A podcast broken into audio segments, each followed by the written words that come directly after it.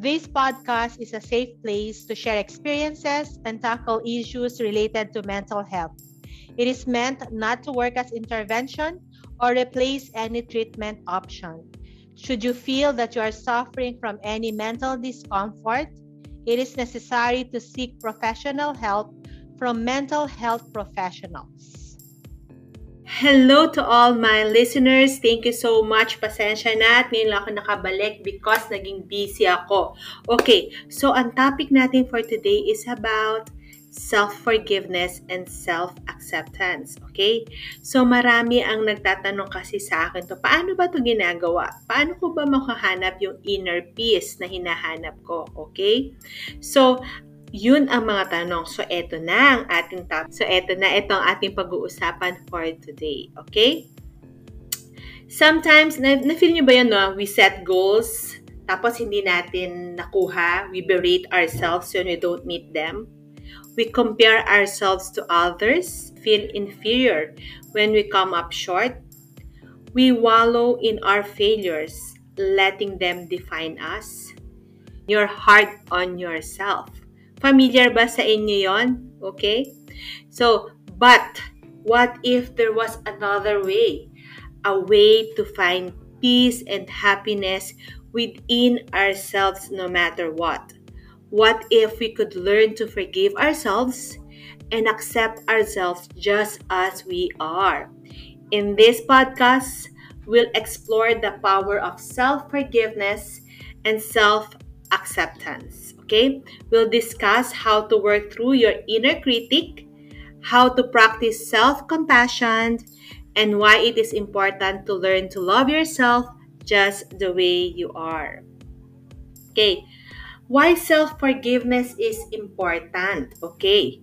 Lagi yan ang tinatanong sa akin, mahalaga ba na napilay ko nang binapatawad ang sarili ko pero to be honest, subconsciously, yung unang critic talaga sa atin is tayo yon. Sin mas tayo mas dinadown natin ng ating sarili. Okay? When it comes to self-forgiveness, there are very important things to keep in mind. First and foremost, it's not about excusing your mistakes or downplaying the wrong things you've done. Okay? So, hindi mo binabaliwala yung ginawa mong mali It's about healing. Healing, ha? The hurt and pain that you feel as a result of these actions. Second, self forgiveness is not a one time event. Not one time event, okay? It's something that you have to work at every day because the truth is, you'll never be perfect. You'll never stop making mistakes and you'll never be able to fully forgive yourselves but that's okay. Okay? So remember, you live in an imperfect world. So talagang may time na matitrigger ka pa rin. Magkakamali at magkakamali ka. So you have to keep forgiving yourself. Pero maganda doon, dapat meron lesson learned para hindi mo na maulit yung mistakes na nangyari. Okay? The key is to accept yourself of who you are, faults and all. Only then can you move on and start living a more peaceful life. Pag natanggap mo na ganito ka talaga at tinatry mo naman na mag-improve ka as a person, mas madali ka makamove forward. When it comes to understanding your own flaws, remember that no one is perfect. And that's something you have to understand if you want to achieve self acceptance. We all have flaws, and that's okay. It's what makes us unique and special. Lagi ko to sinasabi sa clients ko na hindi mo kailangan magbago for the sake of this person.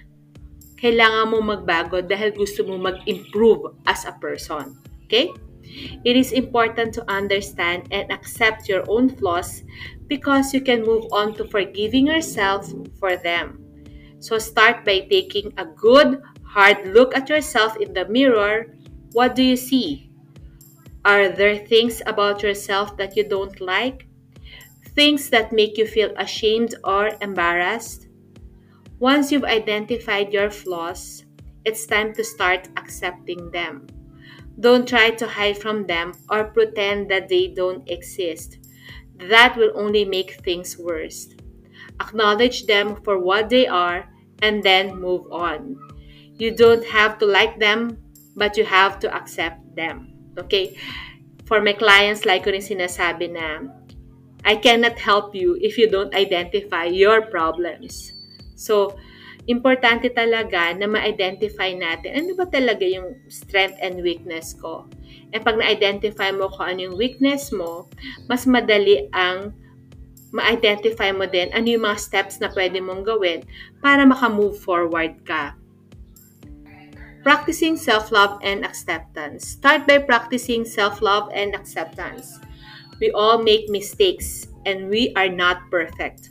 But instead of beating ourselves up over them, we need to learn to forgive ourselves. Di ba? Minsan, meron ka nagpa-flashback na maginawa mong uh, mali, kapalpakan sa buhay mo.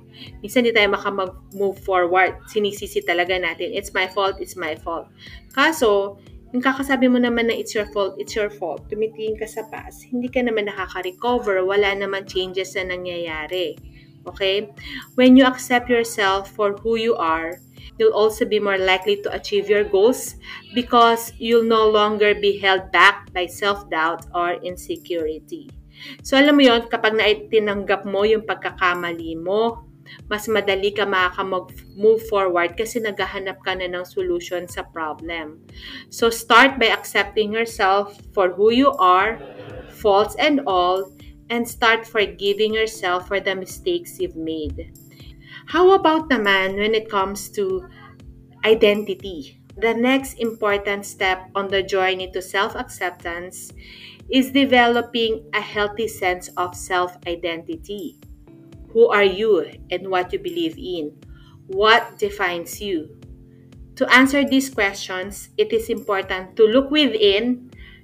Ano ba talaga yung uh, essential and non-essential sa iyo. Ano yung pwede mong uh, pwede ka naman maging flexible dito sa area to at pwedeng hindi ka magiging flexible.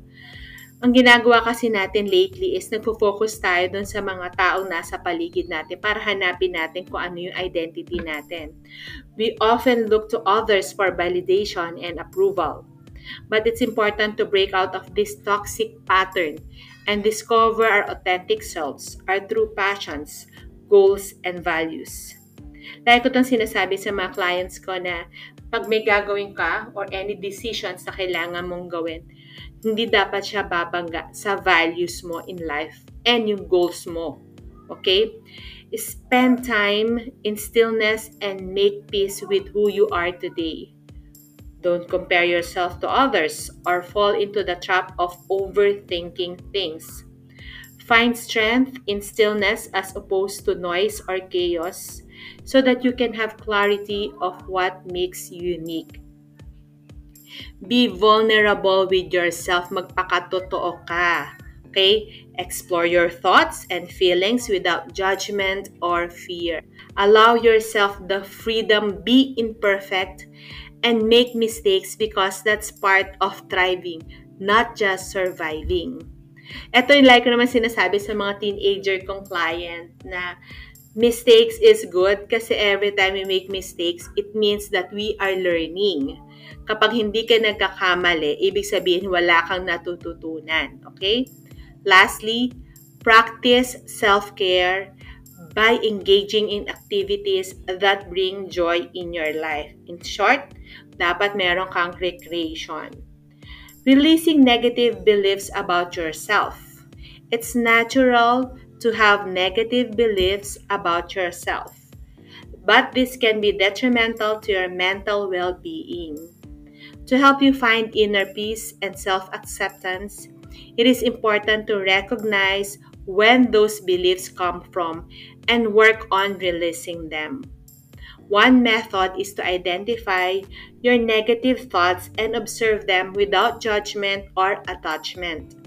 You can also try replacing the negative thoughts with positive affirmations as well as keeping a gratitude journal of things you appreciate about yourself. Okay, like ko to sinasabi, for to all my clients, familiar na kayo, like ko sinasabi na every time na may negative thoughts ka, hindi naman masama na magkaroon ka ng negative thoughts. The reason na may negative thoughts ka is to protect you. So, kailangan mong alamin bakit ka may negative thoughts. Nagiging masama lang yung negative thoughts kapag hinayaan mo siyang nandiyan lang sa mind mo, hindi mo siya sinolve. Hindi mo challenge yung negative thoughts na yon. Kaya na-stuck ka. Okay? It may also help to visualize yourself surrounded by white light which symbolizes energy and love. Yes, di ba? Pag pansin mo kapag negative thinker ka, parang iniisip mo, madilim yung paligid mo. Misa nakikita mo yun na parang visual imagery sa mind mo na madilim. So, ngayon naman, i-visualize mo na you're surrounded with white light. Okay? Take the time each day to meditate on this concept can reprogram your mind and help you release any oppressive feelings. Visualizing a happier future can also guide you towards the person you want to become. Okay? So, napaka-importante na meron kang positive imagery about yourself. Okay? How to embrace naman your imperfections. Sometimes the hardest part of self forgiveness and self acceptance is embracing our own imperfections. Totoo yan, di ba? It can be hard to let go of judgment we have about our own shortcomings and to release ourselves from the pressure of needing to live up to unrealistic expectations. And sometimes yung expectations na yun galing pa sa sarili natin. Okay? It can be helpful to remember that none of us are perfect and that it's okay if we make mistakes or fall short from time to time. You may find it helpful to practice some self compassion by speaking kindly to yourself when you make a mistake rather than shaming yourself for doing it. Doing this makes it easier to accept ourselves as we are with all of our flaws and move on with inner peace. Okay? So, lagi mo titingnan, no, pag nagiging uh, negative ka na sa sarili mo, kung yung kaibigan mo o yung anak mo, ganito ang nararamdaman niya, anong advice ang ibibigay mo? Magiging, ano ka ba, parang uh, i-criticize mo ba siya or i-encourage mo siya. So, do not bully yourself. Be kind to yourself. Okay? You can also take some time to think about all the things you'd like about yourselves and your life. Focusing on the positives helps create a balanced perspective that can help us accept ourselves as whole and complete human beings, flaws and all. Ano naman yung mga common obstacles of self-acceptance? When trying to accept ourselves, it can be difficult to take the first step. It's natural for us to point out our flaws and be critical to ourselves. We're often our own harshest, harshest, di ba? Critics and can have a hard time giving ourselves a break. Tayo talaga ang pinaka number one critic natin. Okay? It's possible that you might have trouble letting go of the past. You might have difficulty forgiving yourself of past mistakes. Which can really hold you back from being at peace with who you are. Fear of change is another common obstacle of self acceptance. Even if you're deeply unhappy, there's an unsettling comfort in staying in your own current state because the unknown can feel scary. Plus, it takes it takes courage and effort to work on making positive changes in your life. And this can be intimidating at first. Okay? So, nakita niyo yan yung obstacle natin for self-acceptance. Una is, when we're parang, we are having trouble accepting or letting go of the past. Okay? Next is, you have parang difficulty forgiving yourself. And then, fear of change. Okay? Try not to let this obstacle stop you from taking steps toward accepting yourself and feeling inner peace. It won't happen overnight, but start small. Building up your confidence as each day passes by. Okay, so in conclusion, self acceptance is the key to finding inner peace. When you accept yourself for who you are, you are able to forgive yourself for your mistakes and move forward with your life. You don't have to be perfect. You are perfect just the way you are. Practice self acceptance every day and you will start to feel more at peace with yourself. Okay, so sana nakatulong sa lahat ng mga listeners itong topic natin for today. Pero kung tingin mo nag-struggle ka pa din pagdating sa self-acceptance mo and self-forgiveness, you can just message me and book an appointment. Thank you so much. Have a good day. This has been Coach I on the Mind and on Mental Health TBT podcast. Reach out to me by the Facebook group Meant to Matter, Meant M E A N T, and my Facebook account Eileen Evangelista ang Eileen A-I-L-E-E-N. I borrowed the quote from Les Brown. You ask for help not because you are weak, but because you want to remain strong. The hurt and pain you are feeling is temporary unless you choose to dwell on it. Remember, healing is a slow process. It is a self-realization and it starts with you. This episode has been brought to you by Kids Hope Foundation Inc., Life Coach Group Advisor Inc., and Kids Journey Learning Center.